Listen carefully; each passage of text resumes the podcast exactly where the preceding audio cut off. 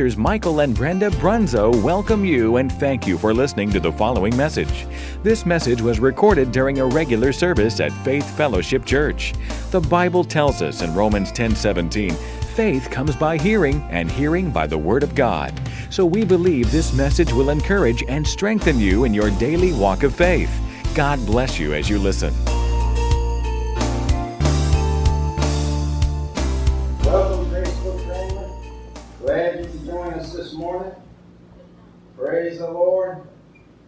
Have your Bibles with you, open them to Leviticus, the 23rd chapter, Leviticus chapter 23, and also Exodus 19. Leviticus 23, Exodus 19. Just two places this morning. Hallelujah. Put one thumb in one place, the other thumb in the other place. I'm going to start by reading uh, Leviticus, Leviticus 23, verses 23 and 24 in the New King James. It says, Then the Lord spoke to Moses, saying, Speak to the children of Israel, saying, In the seventh month, on the first day of the month, you shall have a Sabbath rest, a memorial of blowing of trumpets. This is talking about the Feast of Trumpets. And God said it's a holy convocation. So it's a memorial. And a memorial is to remind us of something that's very important, something that the Lord never wants us to forget. But what is the blowing of the trumpets? What does it remind us of? What is it representative of? It's to remind us of the time that God manifested himself to the children of Israel in a remarkable and spectacular way on Mount Sinai. And that's what we're going to look at now in Exodus 19, verses 10 and 11.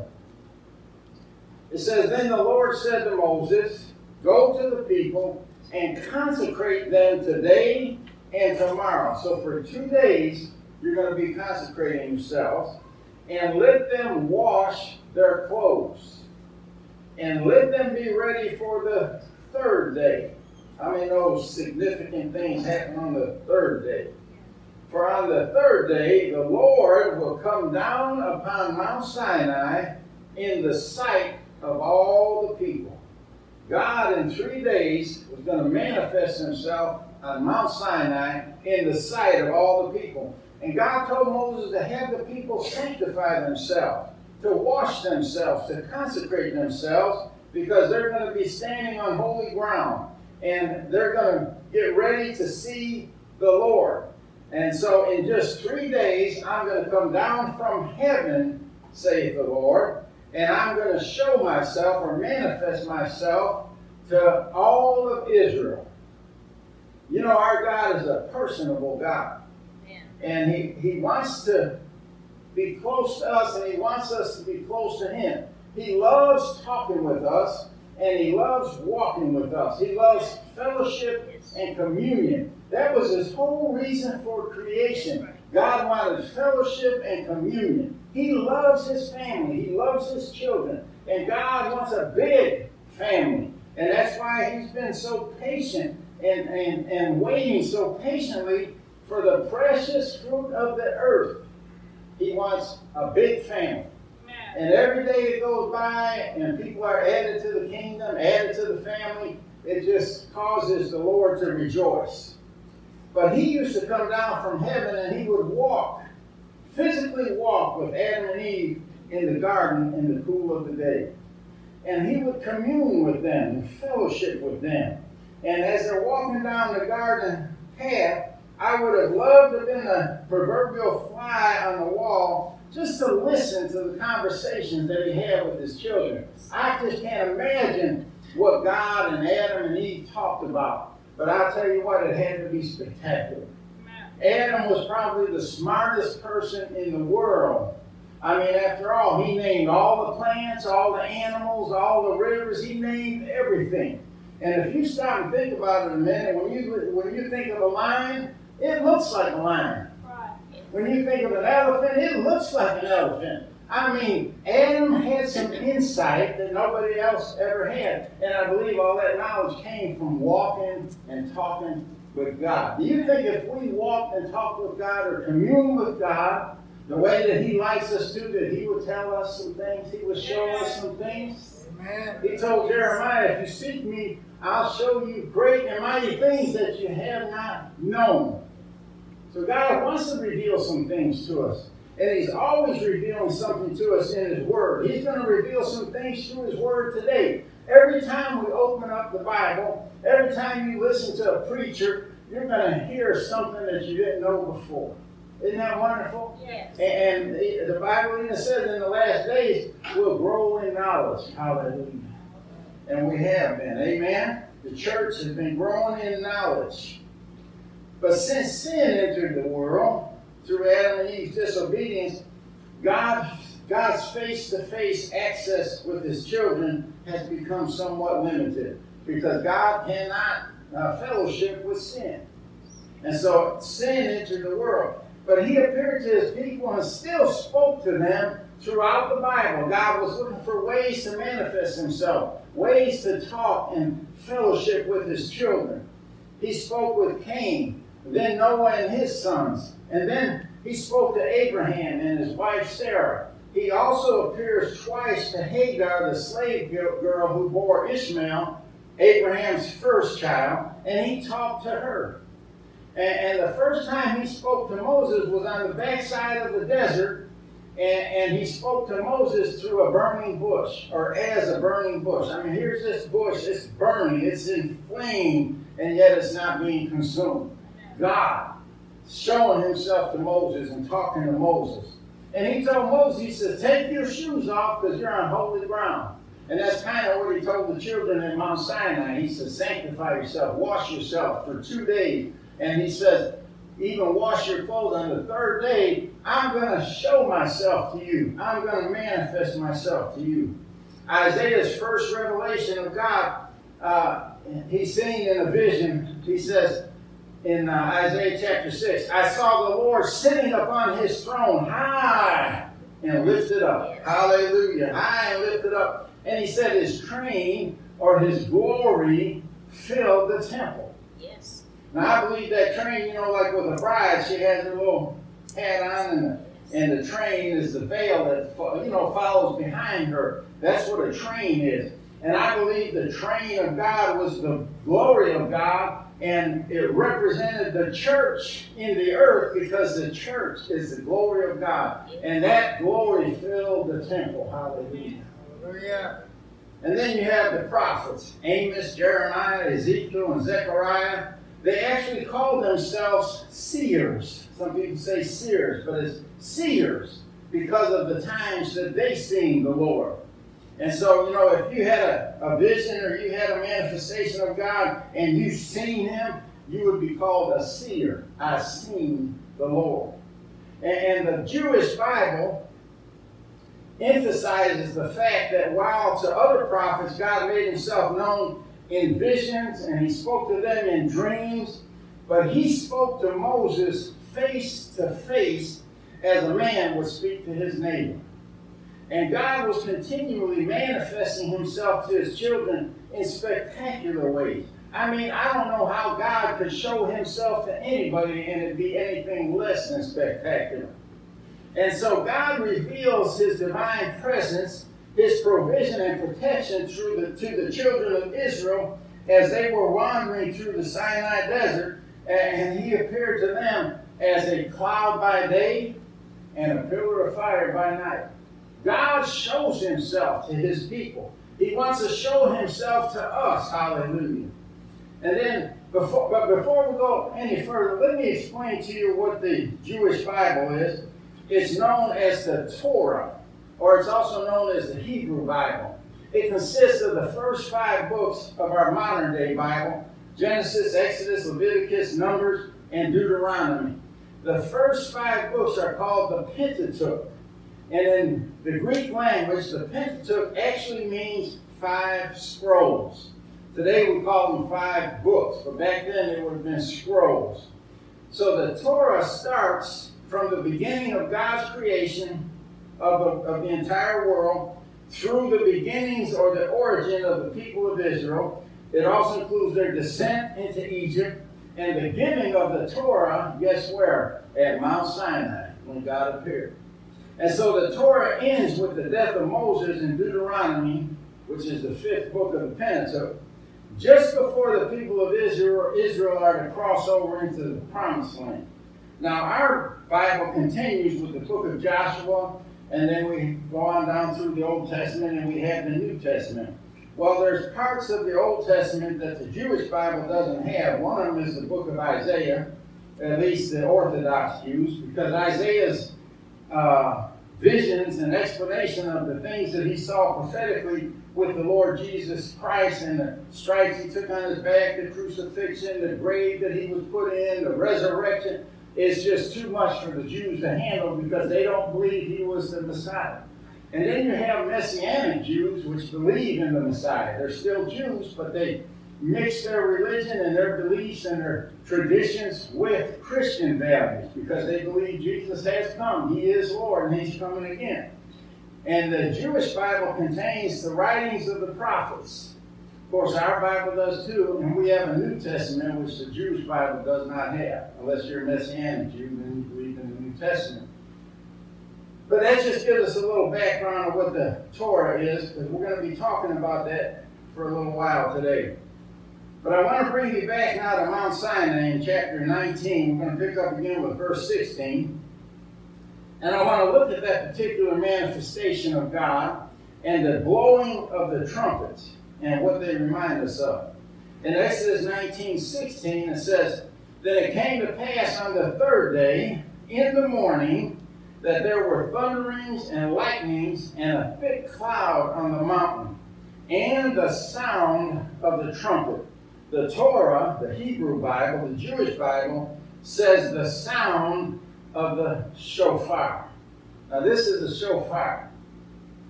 And if you guys are real good today and you listen real well, I might have Matthew blow it for us because it takes the lungs of a trumpet blower and it takes the knowledge that a trumpet blower has. And uh, Matthew plays the saxophone, so he's able to blow it. I can squeak out a few tunes, but it's real hard for me. It's easier for him, so I might have him blow that for us here in a little while. But the uh, in Exodus 19:16 it said uh, the shofar or the trumpet was very loud, so that all the people who were in the camp trembled. Now that had to be a scary thing. You and I would have been trembling. Your knees would have been knocking. The hairs on your neck would have been standing up. Why? Because thunder, lightning, smoke, fire, a quaking. I mean, God is coming down to meet us. That's a scary thing. But as God is descending on the mountain, the shofar is getting louder and louder. The closer God gets, the louder the shofar gets. So it, it's so powerful that the, peace, the people at the base of the mountain were trembling. Uh, the shofar announced to the people that they're about to see God. That had to be a scary thing. They had to be trembling. And then in verse 17 it says that Moses brought the people out of the camp to what? Meet with God. And they stood at the foot of the mountain. Matter of fact, they couldn't touch any part of the mountain. The mountain was so holy at that point in time because of God's descension on it that they he, they were instructed not to touch and don't even let an animal. If anybody touches it, they must die. That's how holy that mountain was.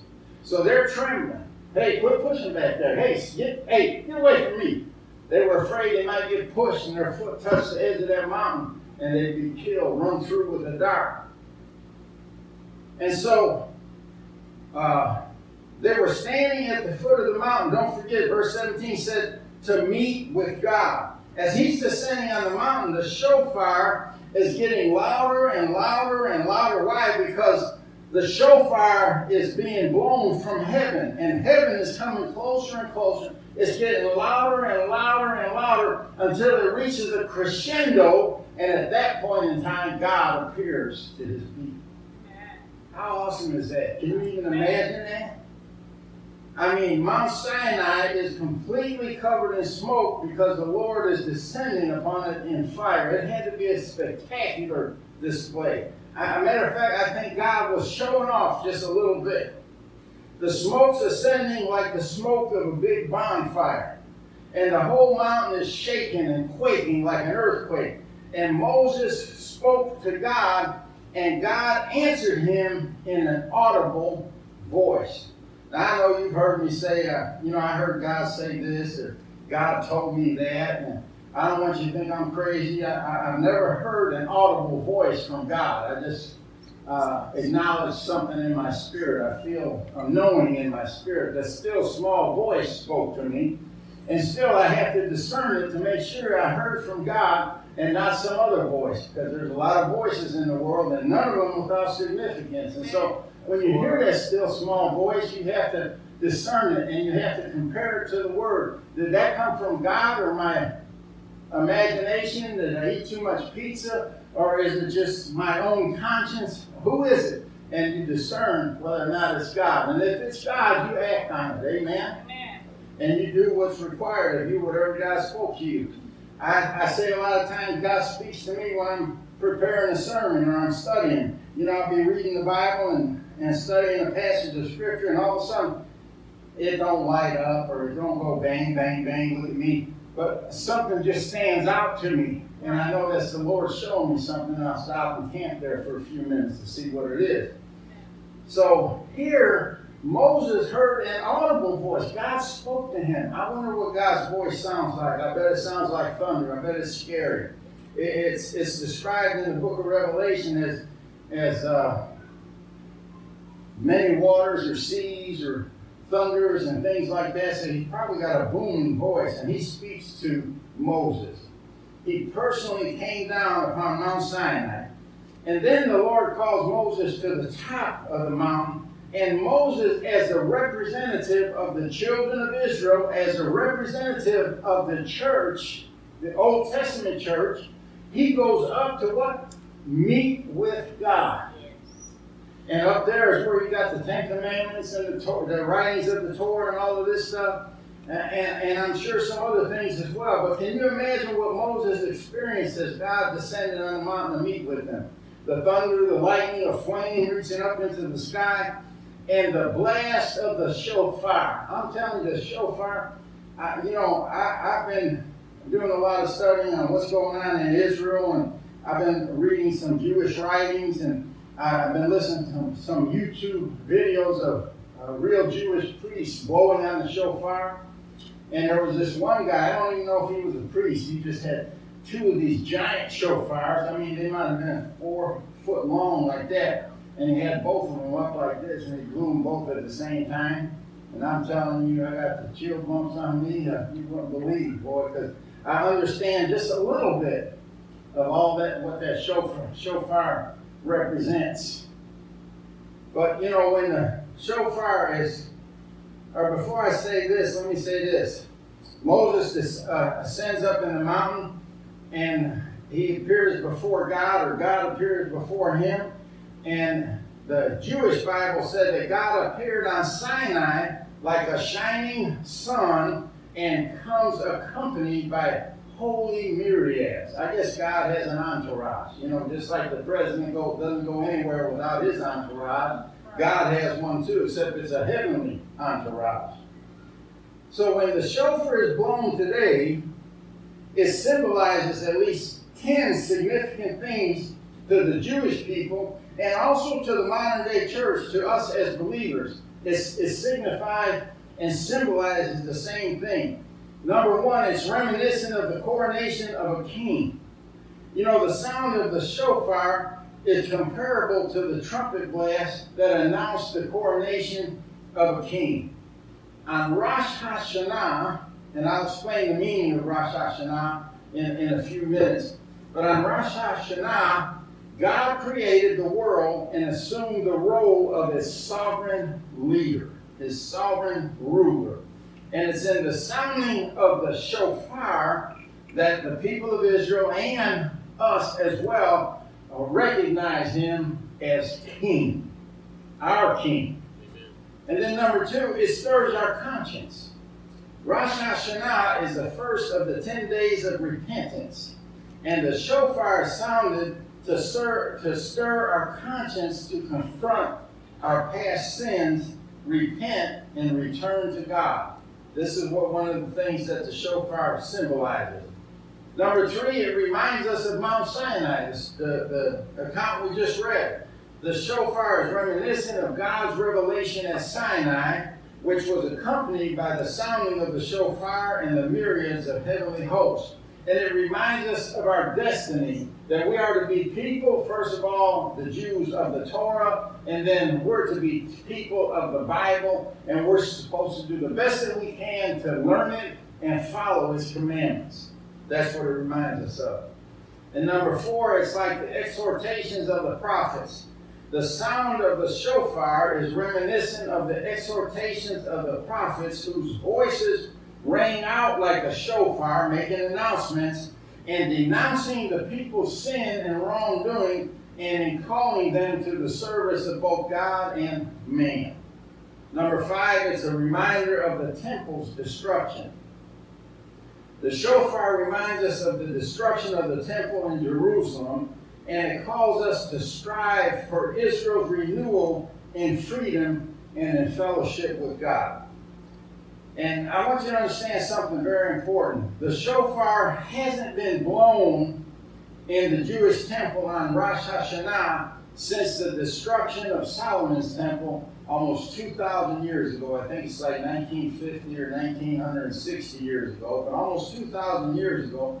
And I want you to keep that in mind because we will visit that again. Number six, it's a symbol of the ram that Abraham sacrificed. So the shofar is, is a ram's horn. This is made from a ram's horn. They make them out of other horns as well, but for uh, this particular one here is a ram's horn, and it reminds us of the ram that Abraham offered as a sacrifice in place of his son Isaac, and it also reminds us of the heroic faith of the fathers, the Jewish fathers like Abraham. How many know that Abraham was the father of faith? So it reminds us of these things. When we hear the shofar blows, blow, it summons us to a place of humility. It summons us to the feeling of humility because if you halfway understand what it represents, it will humble you to hear it. Uh, and uh, it, uh, you know, it's all manifested by all the things and by which our own lives are constantly surrounded. And when we truly understand what the blowing of the shofar represents, it will bring you to a place where you recognize the sovereignty and the greatness of God, and that is humbling to anybody with a conscience. Amen? Amen. Number eight, it's a reminder of Judgment Day. The shofar reminds us of the day of the final judgment, uh, what the Bible calls the day of the Lord, and is calling upon all people and all nations to prepare for God's examination of their deeds in the earth. For the Christian, it will be the judgment seat of Christ. Because right after you hear that shofar and you're raptured out of here, you're going to appear before the judgment seat of Christ. And you're going to be judged, not in the way that the world is judged. Not uh, you're not going to be judged because of sin. You're going to be judged for the works that you did in the body of Christ, the deeds that you did in the body, body of Christ, and you'll be rewarded uh, uh accordingly. Number nine, it foreshadows the Jews' return from exile. The shofar uh, foreshadows the proclamation of freedom when Israel exi- uh, Israel's exiled and homeless are to return to the Holy Land. They'll return with the blow of a shofar. That happened in 1948, but still they're constantly returning. God prophesied that He would return the Ethiopian Jews in one day and in one day, uh, based on the, the, contribution of a certain rich man, uh, he chartered enough planes for that to happen. In one day, all the Ethiopian Jews were brought from Ethiopia back to the homeland. That's how it had been done. Uh, and then, number 10, and probably the most important, it foreshadows the coming of the Messiah, the second coming of the Messiah. And the shofar announces the end of the present age, which in biblical terms is the end of the church age, and the inauguration of God's reign of righteousness. He will reign for a thousand years during the millennial kingdom, and he will reign and rule from Jerusalem, and will rule and reign with him along with uh, the Jewish, the Messianic Jews that were born again. And it, uh, there'll be a regenerated Israel. Those, those, will be the born again Jews. And we'll all be people acknowledging that God is one and his name is one. So that's the 10 things that the uh, blowing of the shofar symbolizes and represents. But why is all this so significant? Why is it all so important? Because I believe, now get ready, I believe, and I've said this before, but I believe the church is going to be raptured during the Feast of Trumpets. I'm 99.9% sure that is when the church will be raptured. And uh, it's going to be the feast of the blowing of the shofar, of course. But this year, the Feast of Trumpets is on September 18th. Now, I'm not saying uh, 18th and 19th, it's a two day celebration of Rosh Hashanah. But I'm not saying that it's going to happen this year. I'm just saying it's going to happen during the Feast of Trumpets. Whether it's this year, next year, five, ten years from now, I don't know. No man knows the day or hour, Jesus said. But now we can be as close as a day because the uh, Feast of Trumpets, uh, Rosh Hashanah, is uh, happens over a two-day period, and the Jews will send out the Sanhedrin to check for a full moon because that's when the shofar will blow. Now they don't know if the full moon is going to be on the first day of Rosh Hashanah or the second day. Right. But one of them days is going to be the blowing of the shofar and the rapture of the church. So we can get that close. We don't know the day or the hour, but we can get within a day. We definitely know the season. Because right. Jesus said we will know the seasons. Amen? Amen. So, you know, you can think I'm crazy or whatever, or you can believe it or not believe it. That's your choice. You don't have to believe it because I say it's true. But I think that I can prove it through the scriptures, and I'm going to do that today. But why am I talking about all this? Why is it so important? Because before we can move forward on God's prophetic timetable, his time clock, temple worship has to be restored to the Old Testament model. In other words, it has to be at the place where it was in the Old Testament with the priests, the clothing, the sacrifices, the types of animals, the blowing of the shofar. All of these things have to be in place before we can move forward on God's prophetic clock. And I'm telling you, the Jewish people are working feverishly over in Israel trying to get us to that place where they can begin temple worship again. And like I said, they are very, very close. And something really significant happened this week that will show us that they're even closer than we think. And I'm going to share that with you today. I'm not going to leave you hanging on that. But the temple worship has to be restored to the Old Testament model, and that includes the blowing of the shofar, not just the blowing of the shofar, but the blowing of the shofar on Rosh Hashanah. And so uh, here's the here's the thing uh, that is so significant and just happened in the last week or two. And I'm not sure. I, I, I didn't check on it since last Wednesday, but it may have already happened. It may have already been approved. I won't know until tomorrow. But a petition was recently submitted by the Sanhedrin and is currently be, being considered by Prime Minister Benjamin Netanyahu which, if accepted, will permit a Jewish priest to blow the shofar on the Temple Mount to begin the, the celebration, this year's celebration of Rosh Hashanah. Now, what's so significant about that? Well, number one, it'll be the first time that the shofar will be blown on the Temple Mount since the last temple was destroyed 2,000 years ago. And what makes it more significant is that it will happen. I'm doing this in the positive because I really believe it's going to happen. It will happen during Rosh Hashanah this year, September 18th or 19th. Now, Rosh Hashanah, I told you we revisit that. It actually means the head of the year or the beginning of a year. It's a time for new beginnings and that's why the holiday is referred to as the Jewish New Year. So, in short, Rosh Hashanah is a Jewish New Year. It is known in the Bible as the Feast of Trumpets or the Feast of the Shofar. Rosh Hashanah is, like I said, two days long, and it usually occurs during the month of September. And like I said, this month it starts on the 18th. And depending on when the full moon appears to the Sanhedrin, will be when they blow the shofar. And it's the first of what the Jews call the high holy days, a 10 day, a 10 day period that ends with Yom Kippur, which is the highest holy day of the Jewish year, also known as the Day of Atonement. And there's seven feasts that the Jews celebrate that were mandated by God. The Feast of Trumpets is one of them where he said that do this as a memorial, as a reminder.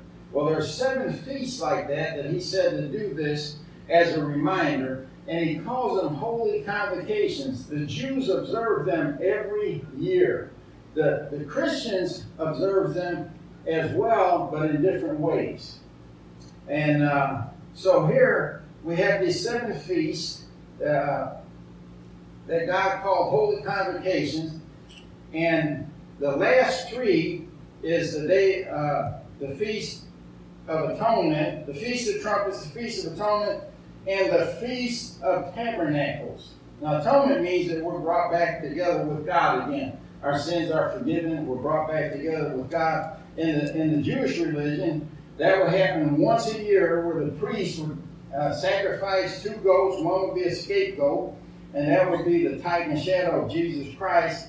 And the priest would lay his hands on the goat and pray over it and confess Israel's sins over that goat. And it was believed that the sins of Israel would go into that goat, and then they send it out to the wilderness to be destroyed. And uh, that represented Christ taking our sins to an uninhabited place once and for all. And uh, so then Israel, the priest would take the blood of that sacrifice into the tabernacle, present it on the mercy seat in the Holy of Holies. And if God accepted the sacrifice, then the Jews were forgiven for a year. Well, Christ was our sacrifice. He was our Passover. He was our ultimate sacrifice. He offered his own blood in the Holy of Holies in heaven. And when that sacrifice was accepted, it started the New Testament. Our sins were forgiven once and for all forever. We don't have to do it once a year like the Jews do. The Orthodox Jews that still believe in it like that. And so the Feast of Trumpets uh, is herald the arrival of the seventh month of Tishri in the Jewish calendar and it also began what is known as the 10 days of awe, A-W-E, the 10 days of awe. You know, between the Feast of Trumpets and the Day of Atonement, wherein the penitent humble themselves in preparation for the, the great Day of Atonement. But besides announcing the arrival of the seventh month and introducing the final cycle of the, vest, the festivals, the seventh feast, the Feast of Trumpets had a meaning in its own right. It represents Israel's meeting God at Mount Sinai. So it represents a meeting with God. And the reason the Jews had to petition the prime minister to blow the shofar on the Temple Mount is because the Temple Mount is shared with the Muslim nation and the Arabs who hate the Jews and hate Israel and don't want them on the Temple Mount anywhere at all. But because of laws and things like that, they're protected. And they're allowed to worship on the Temple Mount right now only five days a week, Sunday through Thursday. That leaves out the Sabbath. That leaves out the start of the Jewish New Year, Rosh Hashanah. And so, in order for them to do that, they have to petition the uh, prime minister get his permission because then they have to have police protection and everything else because the Muslims and the Arabs don't line them up there at all anyway. So now we're going to give them an extra day. They're not going to like that. And so they're trying to do it properly, but it's not unlawful for them to do it. But they're just trying to be respectful and trying not to start a riot or something like that or even a war. But anyway, shofars are blown in Jewish synagogues all over the world during all kinds of religious services every single week. But according to Jewish law, it's forbidden to blow the shofar on the Sabbath except for in the temple on the first day of Rosh Hashanah. So that's the importance of them being able to blow that trumpet this year, the shofar, on the day of Rosh Hashanah in the temple. They can't blow it anywhere else in the world. That means there's not going to be any Jewish synagogues having a local service blowing a trumpet on that day. They can't do it. So, what's so significant about all this? If the Jews are allowed to blow the shofar this year on Rosh Hashanah, and like I said, I believe they're going to be able to do it, it will be the only place in the entire world that the sound of a shofar will be heard.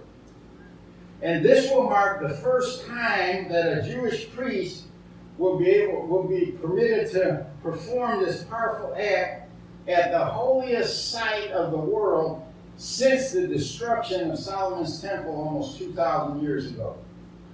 That trumpet blast will be heard round the world. On Rosh Hashanah, the world, according to Jewish custom, the world is judged, and that aspect of the holiday is taking on dire or serious and urgent meaning. To the Jews, it's a warning and can even be considered a threat foreshadowing disaster, especially under the current conditions that the world is in. Because that piece of real estate is so valuable to the Arabs and the Muslim nations, and until recent years has been occupied only by the Muslim nations, the, I mean, they haven't been working on the mount that long. They haven't been allowed up there in a long time. As a matter of fact, they weren't allowed up there until some architects discovered that the temple was not built on top or uh, the temple was not underneath the Mosque of Omar. They thought the Mosque of Omar was built on the temple uh, or the old temple grounds, and so the Jews weren't allowed up there at all. That was Mecca. That was a holy place. That was the, the Muslims' holiest place in the universe. And so they weren't allowed up there at all until it was discovered by an architect that the Temple Mount was the temple was actually further away and it wasn't underneath the mosque. And so the Jews fought to get a right to go up there and worship on because that's considered holy ground to the Jews now. They know where the temple was and it's not under the mosque. So there it's a privilege for them to get up there. But anyway, uh, there is so much being said about the Arabs and their rights, but not a word is being said about the rights and the requirements of the Jews in their biblical homeland and their holiest site. No one is speaking about the true ownership of the land and his kingship. Because the land belongs to God. The Bible tells us plainly the earth is the Lord's and the fullness thereof. It all belongs to God. And he has given Israel, the land of Israel, including the Temple Mount, to Israel and the church as an inheritance. Remember, Jesus said, The meek shall inherit what? The earth. And so it's been given to the church and Israel as an inheritance, and the Torah contains their title deed. In other words, God gave it to Israel in the Torah. His word is in the Torah that that land belongs to Israel course, the, the Muslims are denying it.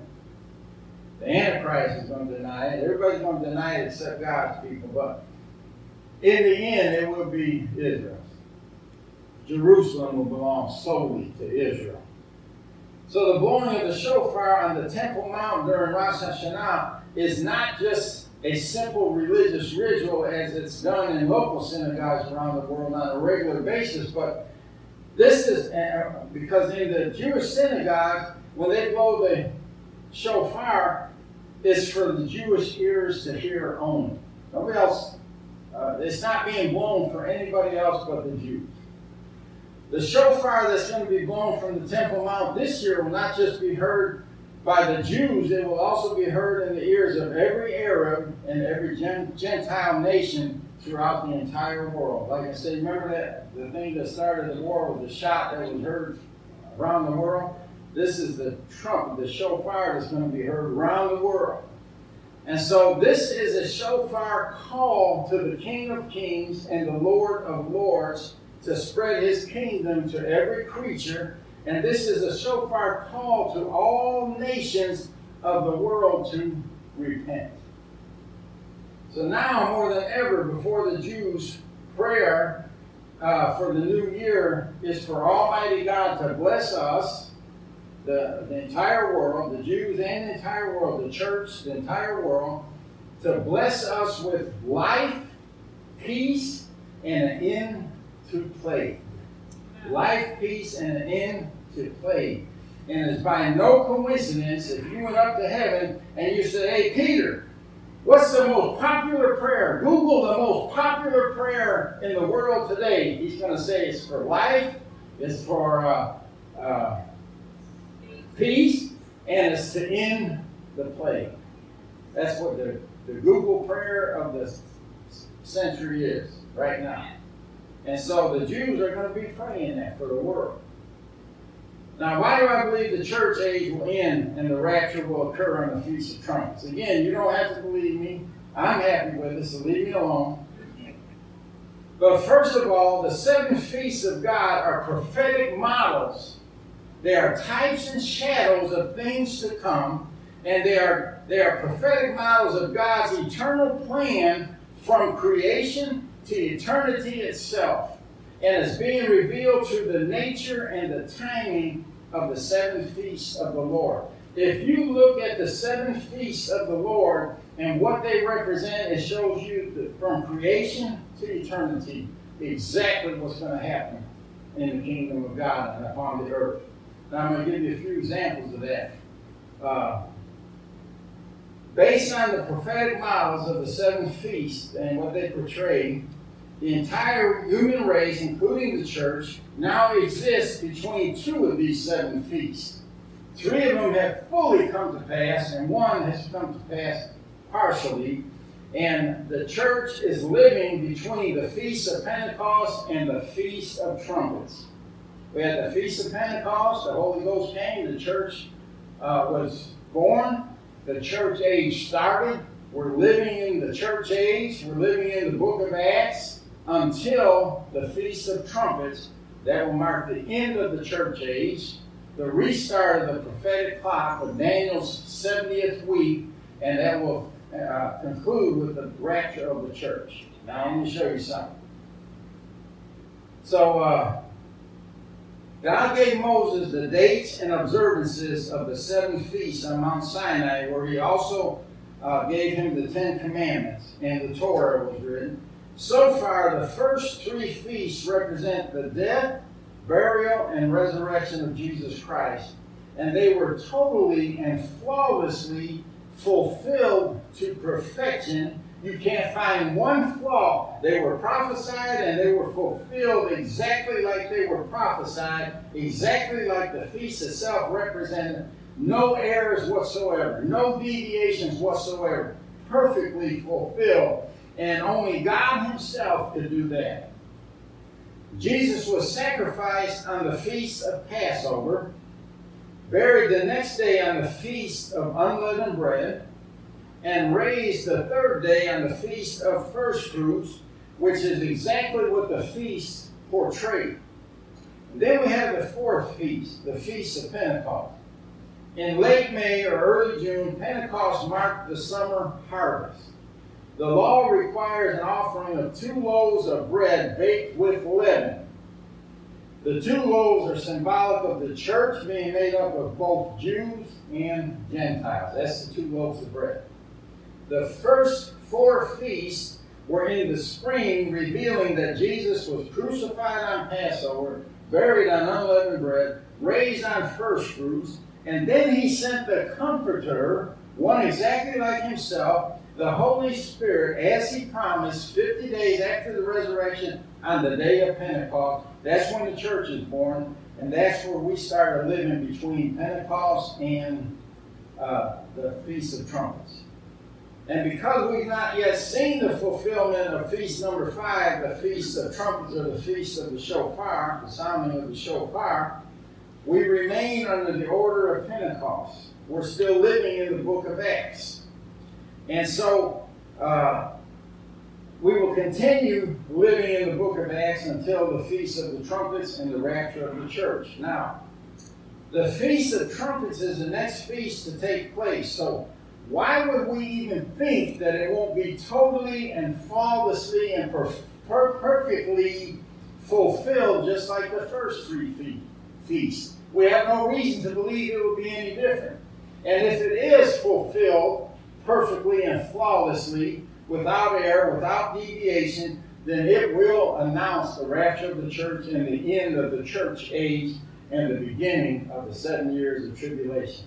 It has to, it cannot do anything than what the prophetic model says it will do. Amen. Amen.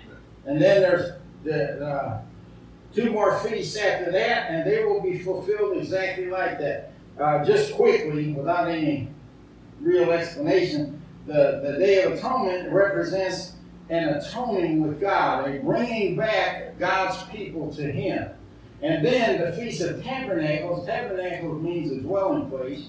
It means that uh, in the Feast of Tabernacles, it means that God will come down and tabernacle or live with his people. And that's exactly what Jesus is going to do during the millennium reign, the thousand year reign.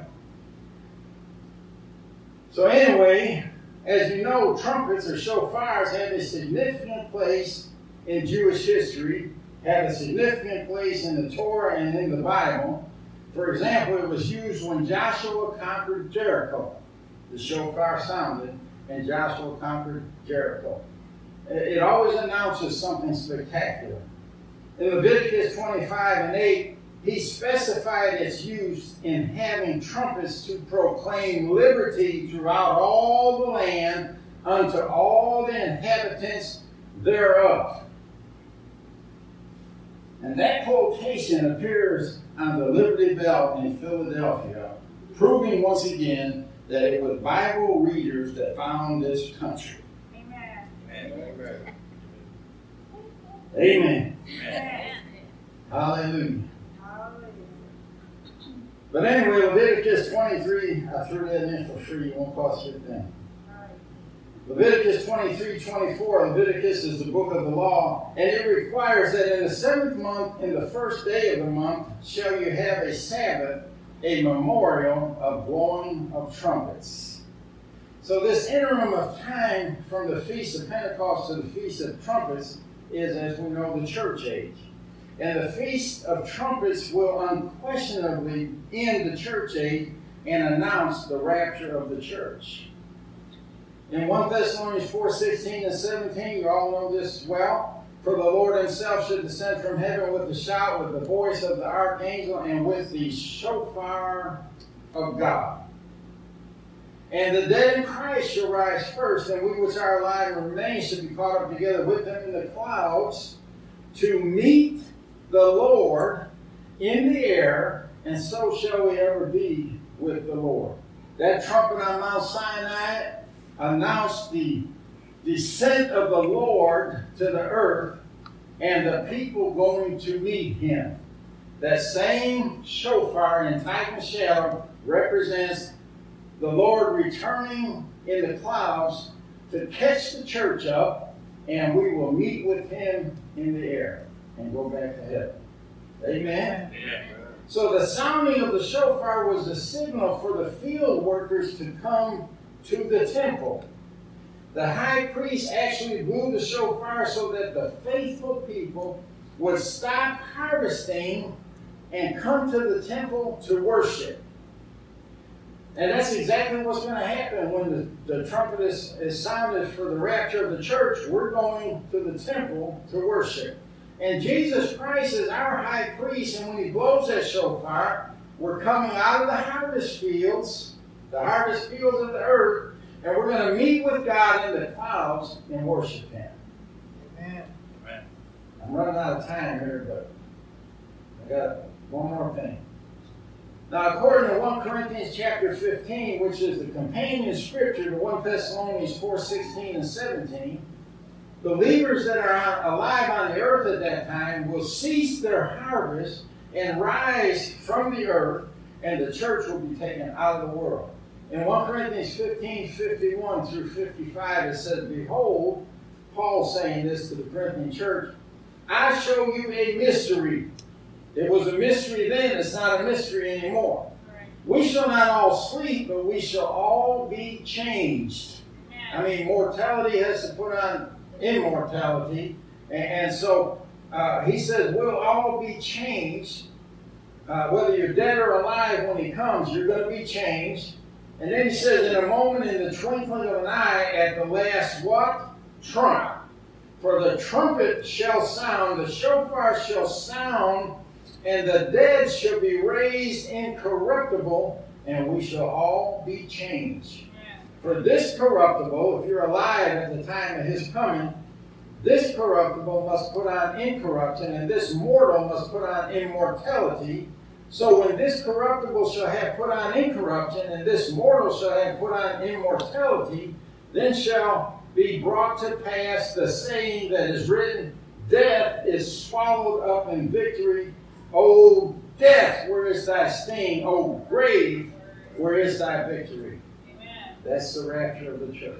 Amen. Amen. Amen. Like I said, you don't have to believe me. You can think I'm crazy or whatever. But search it out for yourself. This is recorded now. If you want to, you can listen to it again. Uh, don't just take my word for it. Check it out for yourself. Amen.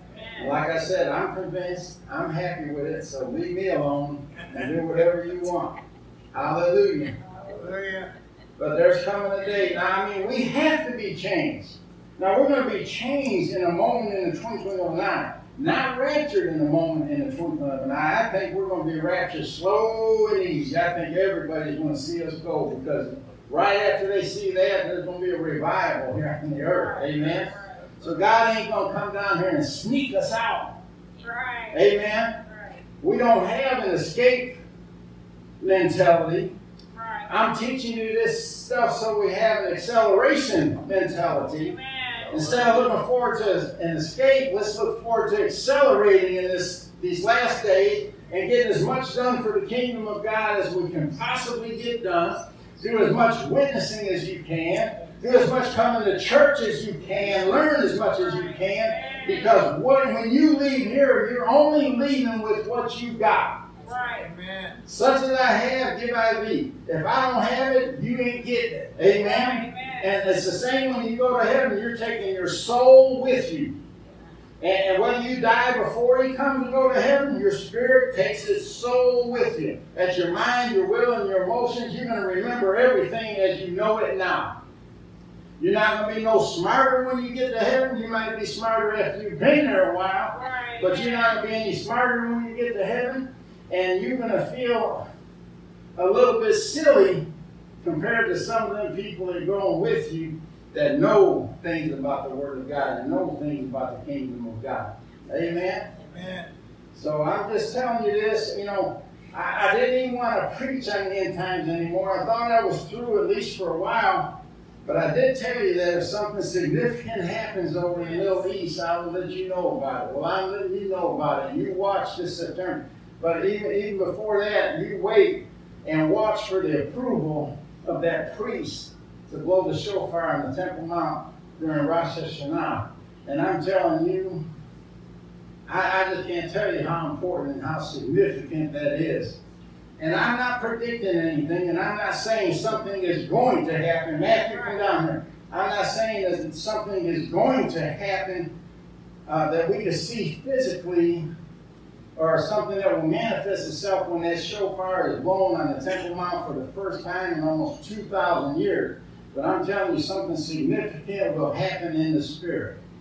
Something is going to start moving in the Spirit that never moved before. The blowing of that shofar represents new beginnings. Something new is going to begin. Something new is going to happen. Whether or not you can see it with your physical eyes, I don't know. But even if it starts in the spirit, you will eventually see the manifestation of it with your physical eyes because it will manifest itself in the physical realm. Amen? Let me just give you an idea what this shofar sounds like. And then you would have to magnify it a hundred times to have any idea what it's going to sound like on the Temple Mount uh, in that location where it's at. They don't need sound equipment on the Temple Mount. And I'm telling you, that shofar, if it's not heard uh, physically throughout the entire world. God magnifies it supernaturally, like He can do whatever He wants. Uh, if it's not heard that way, it's going to be heard through CNN and MSNBC and Fox News and CBN. Uh, it will be heard around the world. Amen. Go ahead, Anthony. Go ahead and vote.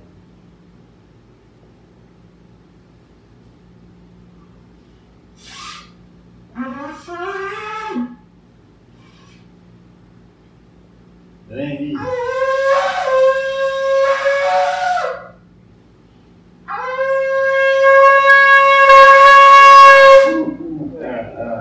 there you go, man. I'm telling you, it gives me chills when I hear it because I know a little bit about what it represents. Amen. But man, when you hear that moan by the priests of God, whew, I can't even begin to describe what it's going to sound like or what it's going to do for there. well, we love you and appreciate you. God bless you. Uh, I'll see you again on Wednesday night. Facebook family, thanks for joining us. Hit the share button if you thought this was worth sharing. And uh, thanks for being with us. God bless you. We'll see you Wednesday night as well.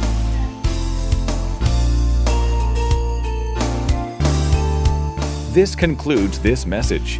Thank you for listening. We pray that it's been a blessing to you. For more information about FFC or its ministries, please contact the church office.